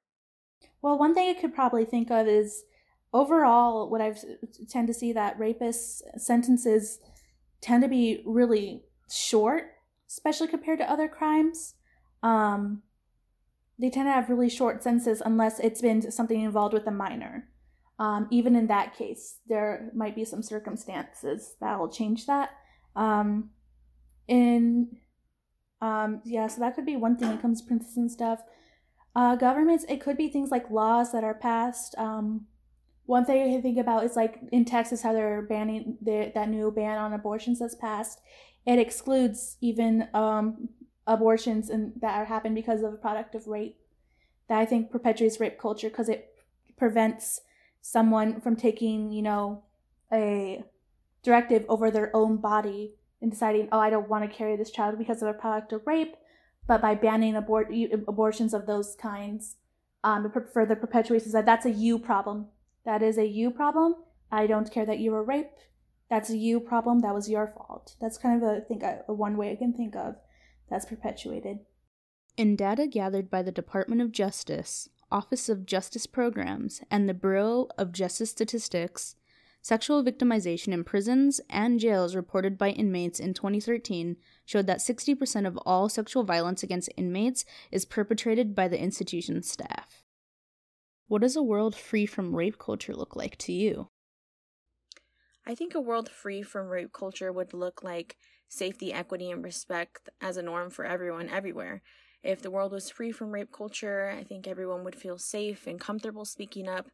They would feel supported. They would have different systems that can help them and provide support and not blame them or question or make them feel denied of services. And I think there would also be a zero tolerance for sexual violence anywhere, and people wouldn't stand up for that and they would speak up more, and just everyone would feel a lot more safe and able to be treated with respect a, a world free from rape culture would definitely be a lot more fair and equal. Like we wouldn't really have um, as many uh, equality problems between men and women, and it would definitely make life a lot more fair. Um, wage gap, easier opportunities for women to get um, jobs or be treated better in their jobs? There would be no such thing as, you know, there would be there would be no harassment, there would be no abuse, like there would be no sort of shame in sexual activity, there would be no shame in freedom of expression and how people um express their bodies and how they choose to decorate their bodies.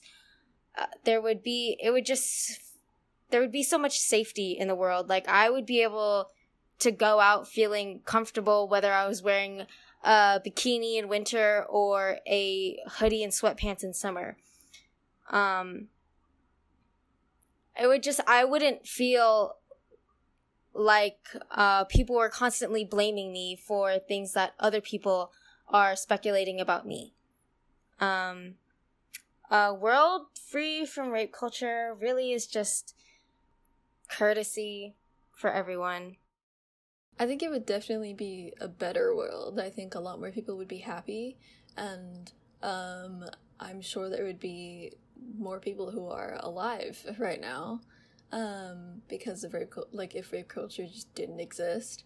Um, and I think the world would be a lot more peaceful. Although like things obviously aren't going to be perfect, but I think it would definitely the world would look a lot better without it. Well, um, I think the easy answer to that is a, world free of rape, rape culture looks exactly like it should. Um, it looks wrong now. So we look at it like this fantasy, like what if there was no rape culture? It there shouldn't be. Um, it would look like um, like we were giving people the benefit of the doubt, um, like we should. Um, and uh, you know, I, I think really we need to admit our our own previous faults. Um, we've been wrong in the past, the way we've handled people that have said they were raped or touched or mishandled in any way. We've done it wrong. So I think, for starters, a world uh, uh, free of rape culture would be one that um, just admitted our faults, so we can move forward and do better. Um, because because we haven't, and we we really owe people an apology if they're if they're still around for the way they've been treated. But uh, the bare minimum, we could start treating people properly moving forward things would be more agreeable and fair.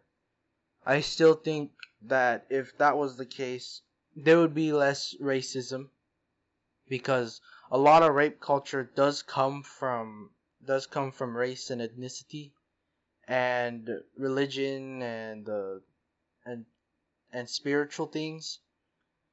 I think there would be people that are more free of what they can be and what they want to be like how they want to be their own gender or like how some people are pans bi well first off a world free from rape culture would mean you know there's not that stigma surrounding women to don't walk alone. Don't let your hair down. Don't walk without your keys. Don't be looking over your shoulder.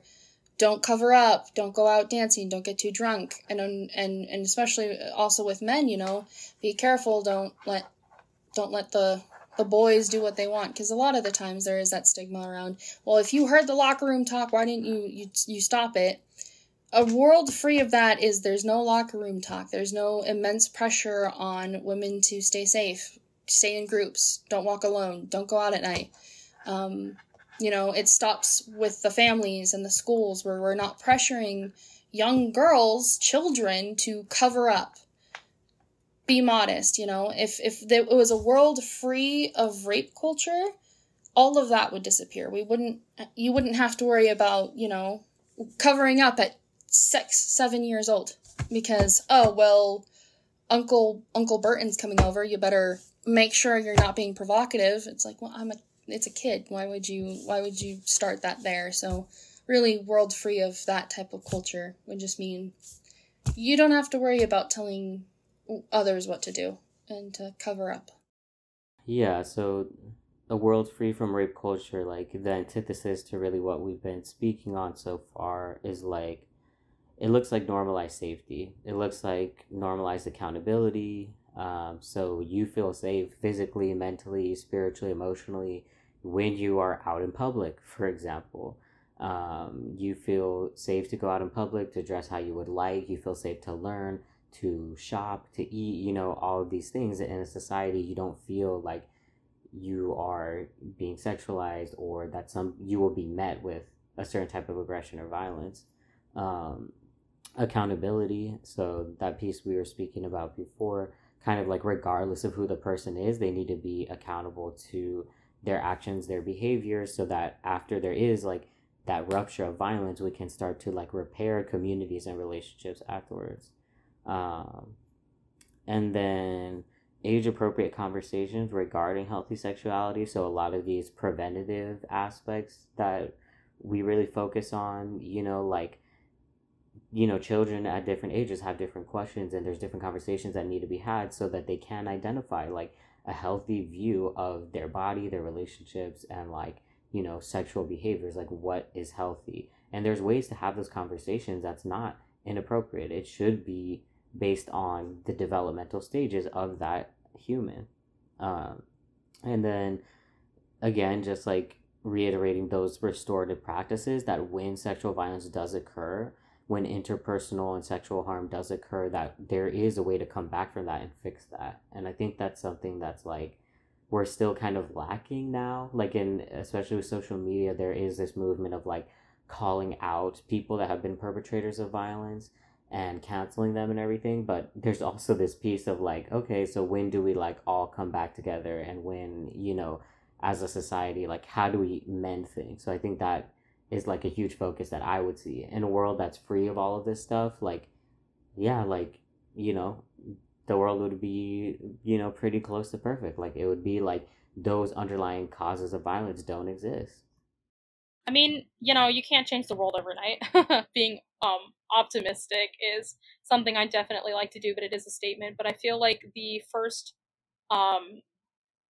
like the good way to knock down walls and things of that nature with that is definitely education of any kind.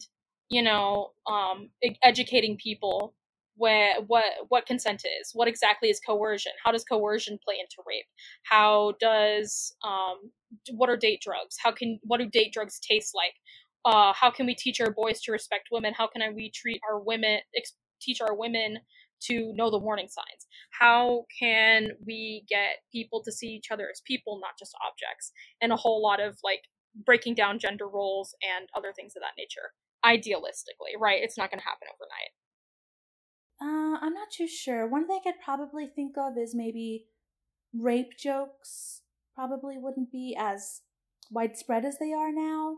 Um, rapists probably would have longer sentences when it, for those crimes. Uh, and like women would be able to, you know, go get reports to the police, get the rape kits done and stuff, um, and wouldn't and would not be judged. Um, I think a big one is that it would stop blaming um, victims of rape culture from being blamed for something that isn't their fault at all. I think it, would, it basically would shift over the blaming of rape and stuff onto the actual rapists or people who who are kind of perpetuating and supporting rape culture and actually support the victims of this culture. If you had a magic wand, what would you do to end rape culture?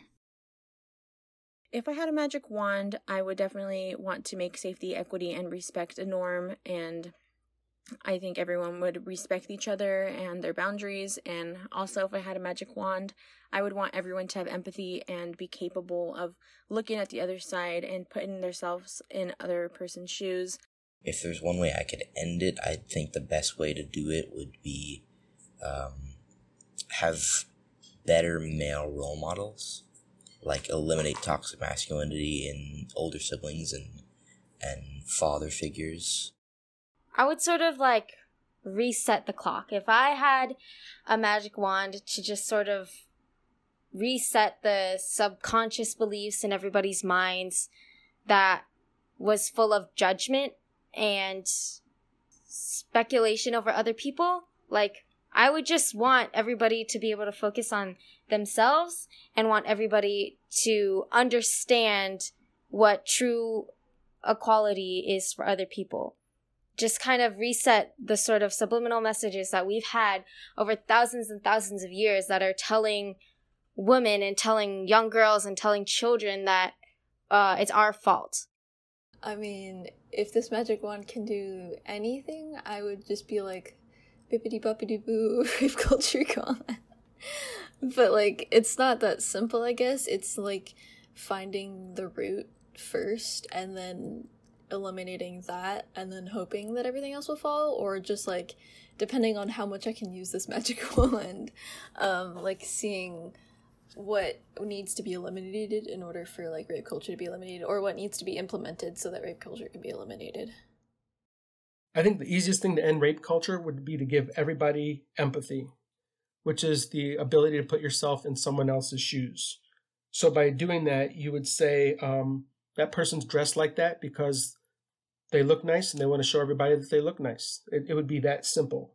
Um, that person's been drinking, so they can't really consent or understand what's going on right now. So maybe we wait till, till tomorrow when they are um, more conscious to um, to uh, to do anything, whether it's sexual or have them uh, come back to your house. Uh, you know these these things that just seem to wind up happening more so uh, when people are drinking.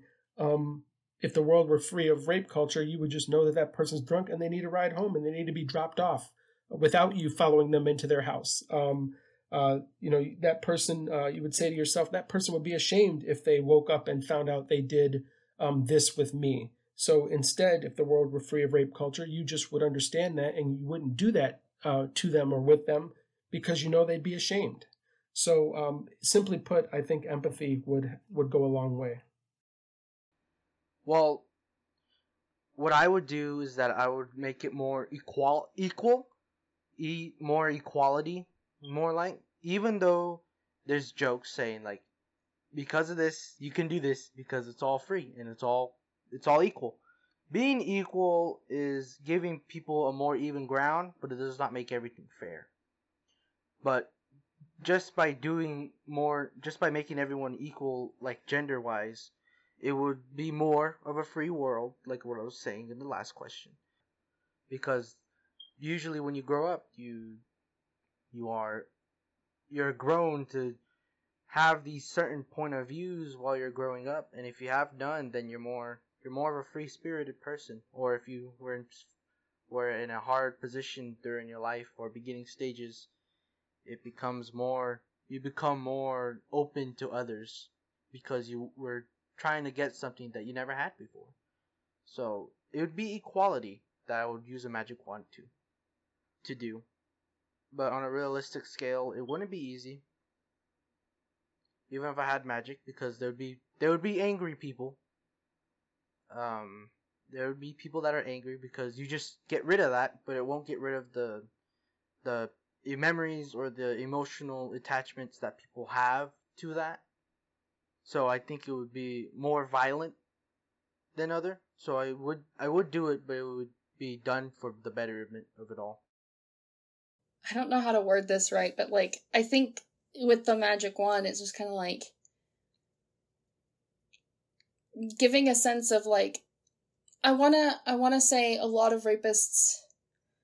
I think they think that they could get away and they don't understand the pain that they're inflicting on their victims. So I think part of what would help end that rape culture and even the stigma is just understanding that what you do is taking away someone's consent and you are inflicting years of pain and not only trauma on them. And when you come to understand that and you come to understand like consent is consent, I think that's where you can start the end of rape culture is understanding you are not entitled to what you want all the time. You are not entitled to someone else's body. Um, you are you need to understand that you doing something or something happening is going to hurt someone and put them in years of pain. And it's just it's it's awful. And i think that would if the magic wand scenario were to happen is to get them to understand and be a little more empathetic in that case.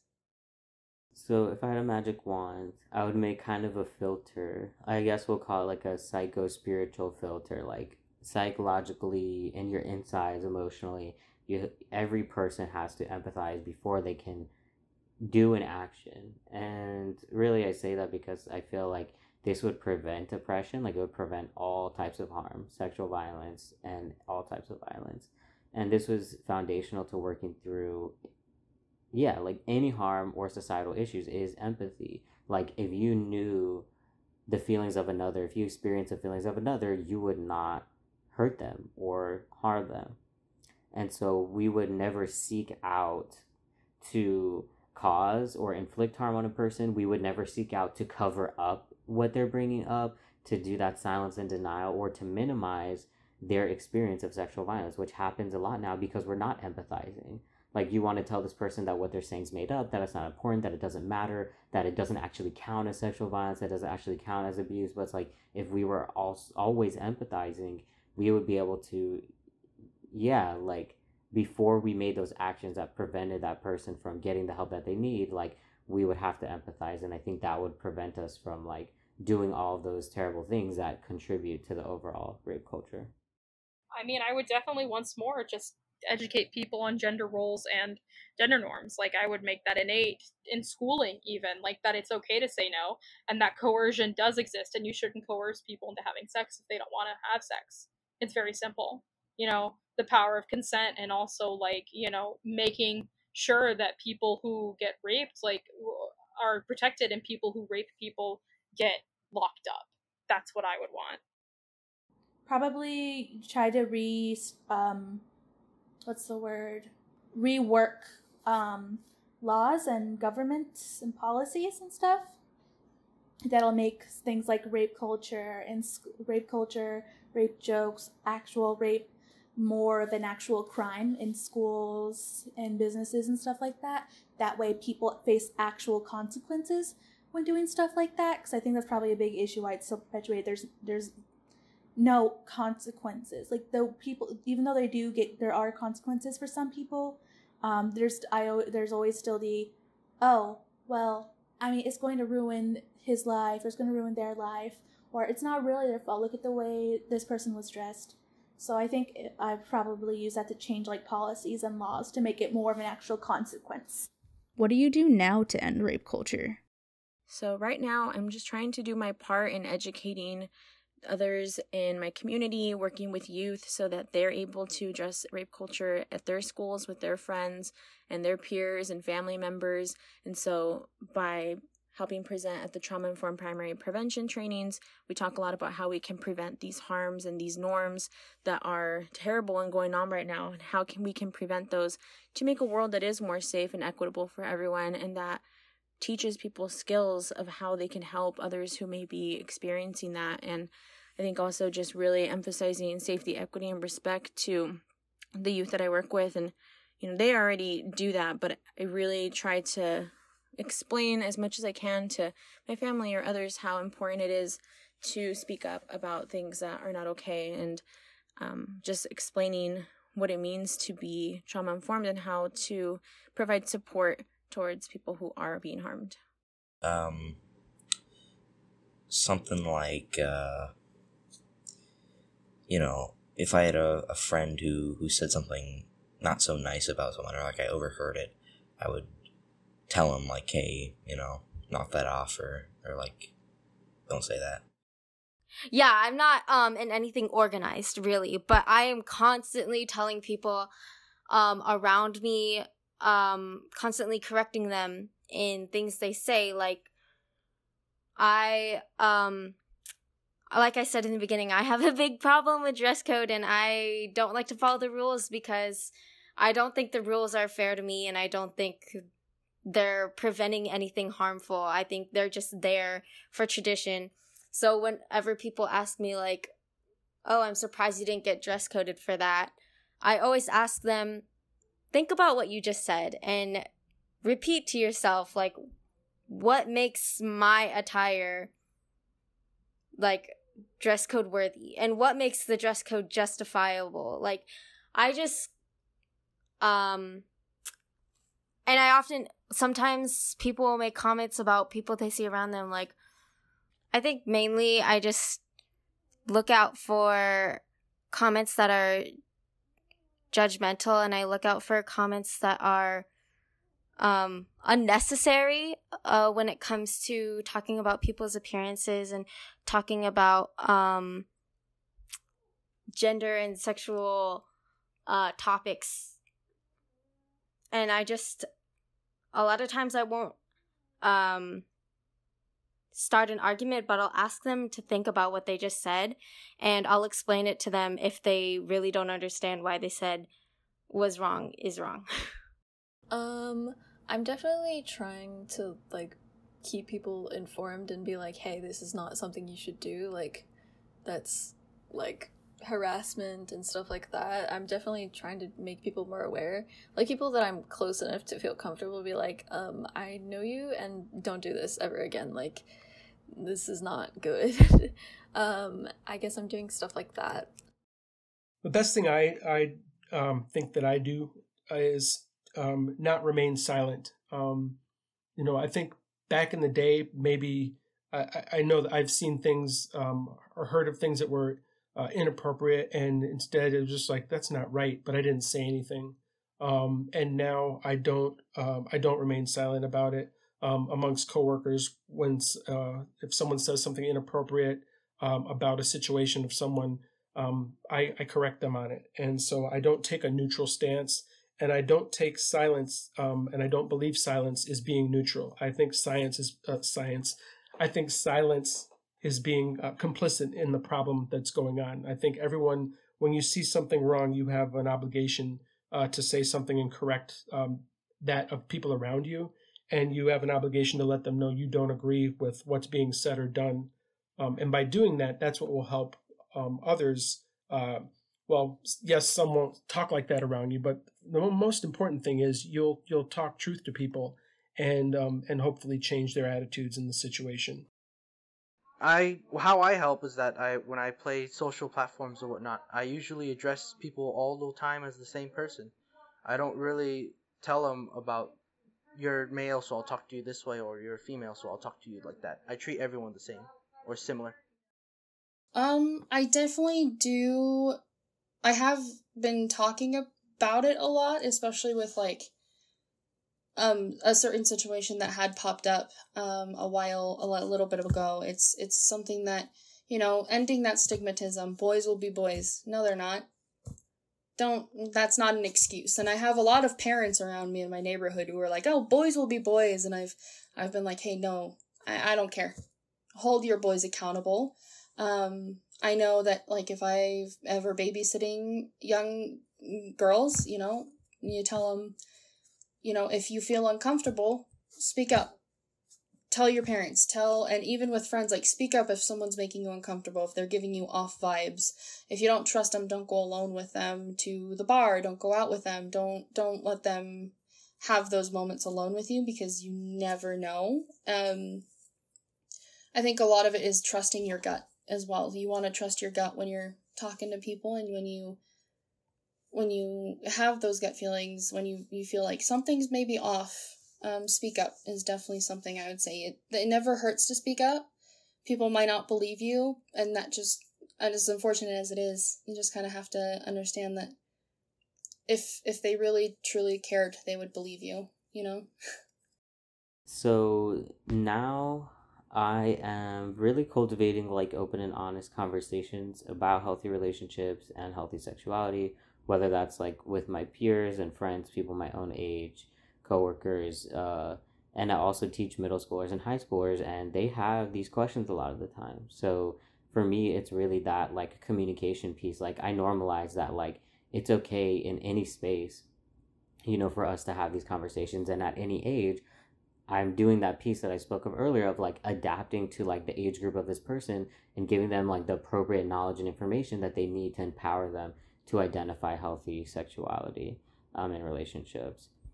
So because that relationship piece for the middle schoolers obviously comes in first of like healthy relationships. Um, on a personal um, level, I feel like I'm consistently reflective of my own actions and my own positionalities, you know, in terms of privilege and stuff like that. Like, how do I benefit from different types of systemic oppression?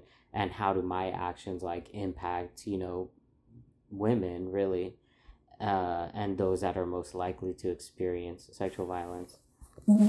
And i feel like i engage others to do that same thing that they i engage others to identify oppression as the root cause of violence constantly. Like people want to bring it to some like obscure situation or you know things are a case by case basis when it's like really at the root of all of these situations are those same causes right? That oppression and you know capitalism and like all these other things are really the cause of so much of what we experience and so much of the violence and harm. And so when people trying to make it seem like the one bad apple argument like oh this is just a bad person like this is just a rapist that we need to get rid of and then the problem solved it's like when they try to make it turn it into something that's not structural i'm constantly inviting people like no think about the structure and the society that produced this bad apple. Like it's not a one and done kind of situation oh yeah of course you know i can't no one can change the world overnight but definitely when it comes to people who i i definitely try to um, protect my friends who are vulnerable to rape culture such as my lgbt friends etc um, I really try to protect them, let them know that, hey, if they need a ride, I'll call them an Uber, or I can even have my mom and I drive up there to get them. Um, I remind them to, like, you know, text me if you're in danger, text me uh, when you get home, text me if you went home with that person. Um, I also let people just talk to me when I can, you know, like and I don't mind helping people walk through and maybe realize that they were assaulted and that it is okay for them to feel angry about it. I feel like that's the biggest thing is educating people on when they may have been assaulted, you know, if they were pushed into something or if their partner expected something of them and they didn't want it, you know. I feel like the biggest power against rape culture is knowing that you have been a victim and it's okay. Um, I'm not doing anything super widespread. As a big sister, the oldest kid in my family, um, I constantly try to make sure that my brothers, because I have four little brothers, um, make sure try to teach them respectful and try to help them understand that these types of jokes and these things aren't safe at all. Uh, I especially do it when like my stepdad, uh, he made one really crude joke, to be like, "Oh, you're gonna get yourself a girlfriend and you you keep her, you don't let her tell you no and stuff." And I'll be like, "No, don't do that. That's bad." I, I personally will kill you if you do that. I'm your sister. I have the authority to do that. I don't actually, but that sort of thing. I personally try to make sure that my brothers understand that this sort of stuff isn't okay and it makes people really uncomfortable. It's actually really bad to keep spreading stuff like that around. And try to help them understand that this sort of stuff, you know, you want to be respectful, you want to make people comfortable and not make this world a harsher place. What advice can you give the world to help end rape culture? A piece of advice that I would give to the world to help us end rape culture would be to really sit down and talk about the root causes of harm and recognize that people that are abused or harmed do not ever ask or deserve to be harmed. And so I think that an advice piece of advice that I would give to the world would just be to share accessible programs and opportunities for people and families to get the support that they need and practice empathy as much as you can talk about how to prevent sexual violence everywhere across every section of the social ecological model. I think the best way um, that I, you know, people could help now would be educating, um, telling someone, you know, oh, hey, you know that's wrong don't say that or don't do that. And um, you know trying to lead people away from doing bad things and and explaining to them why stuff like that is bad. I would say um think about the think about the problem or whenever you have a problem with someone else's appearance and whenever you have a problem with someone else's sexual behaviors or have a problem with someone else's um, expression think about why that's a problem for you and how that problem is affecting you. And think about if they've done anything that is targeting you in your life. Because if everybody just minded their own business and i think I think things would be a hell of a lot easier for a lot of people. I guess listen to what other people say and like believe them. Obviously, there's evidence and stuff that can be involved and whatever, but a lot I'm sure a lot of people most people in this world most would probably not lie about things like that. I would like to think at least. I'm sure there are definitely people that are like bad and are just like faking things so that they can get money or something like that. But like listen to people and listen to what they have to say. I think the best advice is um, be open to the fact that we've been a pretty rapey culture um, in general, and um, and just admit that, um, apologize, and let's move forward. Um, just because it used to be that way doesn't mean it needs to be that way now. We're better than that. We we know better. Um, the science points to it. We have articles. There's internet now. You can read a gazillion stories of people that have been harmed by this, and we we owe it to them to do better than this. Um, and um, I refuse to remain silent. Um, and really, don't forget who the victim is. The victim is the person making the allegation. The victim is not the person that got the allegation made against them. Um, someone is, uh, we can't be worried about someone's reputation because uh, they've been accused of something. We have to take the person who's accusing them as the victim and do what we can to um, to bring a person to justice that has been accused of doing something. And if when all the evidence is gathered and everything is found to be untrue, then that's a different situation. But the research points to people, the average person does not make a false allegation. And we tend to, I think, err to we think we're erring on the side of caution by making the victim prove that all this stuff happened to them instead of uh, needing uh, the other person to defend um, or state what really happened. Uh, they're the perpetrator, and we need to be open to that. I don't just help the ones that I that I am helping right now. I want those people to help other ones, and then those ones to help them. So probably word of mouth to be yourself, to be more free, and to be more unbiased. Don't be afraid to coming back to it just don't be afraid to speak up. Don't if if you see something you hear something say something you know if you hear if you're one of the boys and you hear the boys given that that type of talk like oh you know look what she's wearing how can i contain myself? Hold them accountable. Say you know my guy that's not cool. Why would you say that?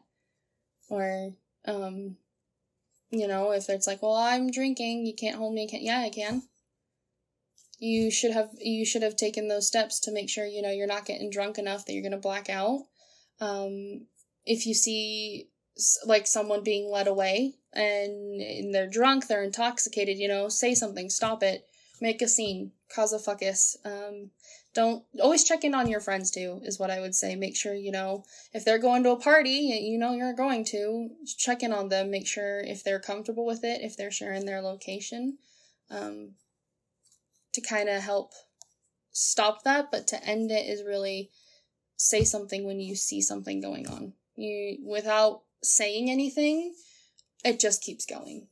And to say something is to give those survivors and those victims uh, a moment to let them know, you know, I hear you, I see you. Let's let's work on this together to end it. So, my best advice to ending rape culture is like empathy is everything. So our thoughts, our speech, our actions, they're deeply inter- interconnected with the reality of other people. So like what we do doesn't just like stand alone by itself, right? We're not in a vacuum. We're not siloed off from other people. Like we're in a society. Um, and so always, always having that empathy and realizing that like your thoughts, speech, and actions, they do impact other people. They do become a part of the fabric of society and our collective reality. So, and then additionally, that uh, oppression piece, like being critical of systems of power at every moment and recognizing the real reasons that rape occurs. It's not because of some like little flicker in a bad guy's mind that he decided to like rape somebody. It's a much larger um, picture. And so, and additionally, like uplifting and centering voices of those who are oppressed because they're the most likely to experience sexual violence and for those who have already been victimized. Um, and just never be fearful of speaking about topics that make you uncomfortable. So I think people often shy away from this, speaking about rape culture and sexual violence, because it just feels uncomfortable. It doesn't feel like nice and neat and pretty. And so just, it's okay. It's okay to have uncomfortable conversations. And that's the only way we bring about change. I mean, I think a lot of it is just don't doubt people when they tell you their story Don't immediately go to victim blaming. Don't immediately just point at someone and go, "Oh my god, that can't possibly be real because this and that." Like no, that's hear someone's story out and believe them. Entertain it and believe them and listen to them and show them compassion. Um make people have actual consequences for this stuff. If someone makes a rape joke in class, I want professors and teachers to get that person in trouble for saying that and like be actual trouble for it. If someone um, actually does someone actually rape someone, I want them to have a, a, sentence that I'll actually have consequences for them, something like 25 to life type deal. Um, I think it would also probably be beneficial if, you know, start teaching young, um, I'm going to say young men, boys and young men in this case, um, again, because that seems, tends to be the demographic that a lot of this comes from, unfortunately, that start teaching them early on that being respectful and being kind to other people is the way to go and not keep perpetuating just like, oh, you're the man, you get the say in all of this. Um, I'm not sure how to more eloquent, like put it in more eloquent words. But I think you get what I'm trying to say. The most common theme our community members mentioned was empathy.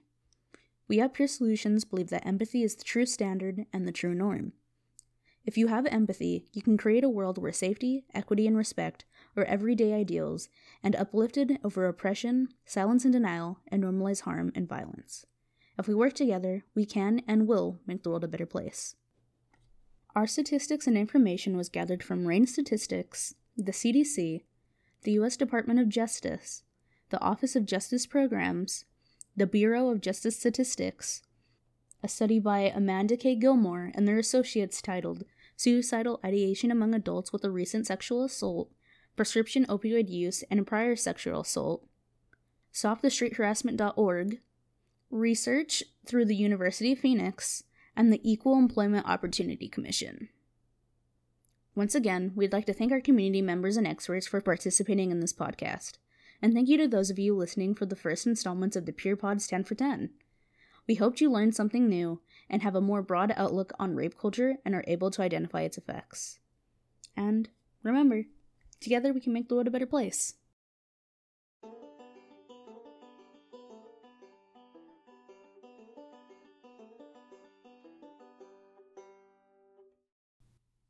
There's honestly so many hmms in this episode.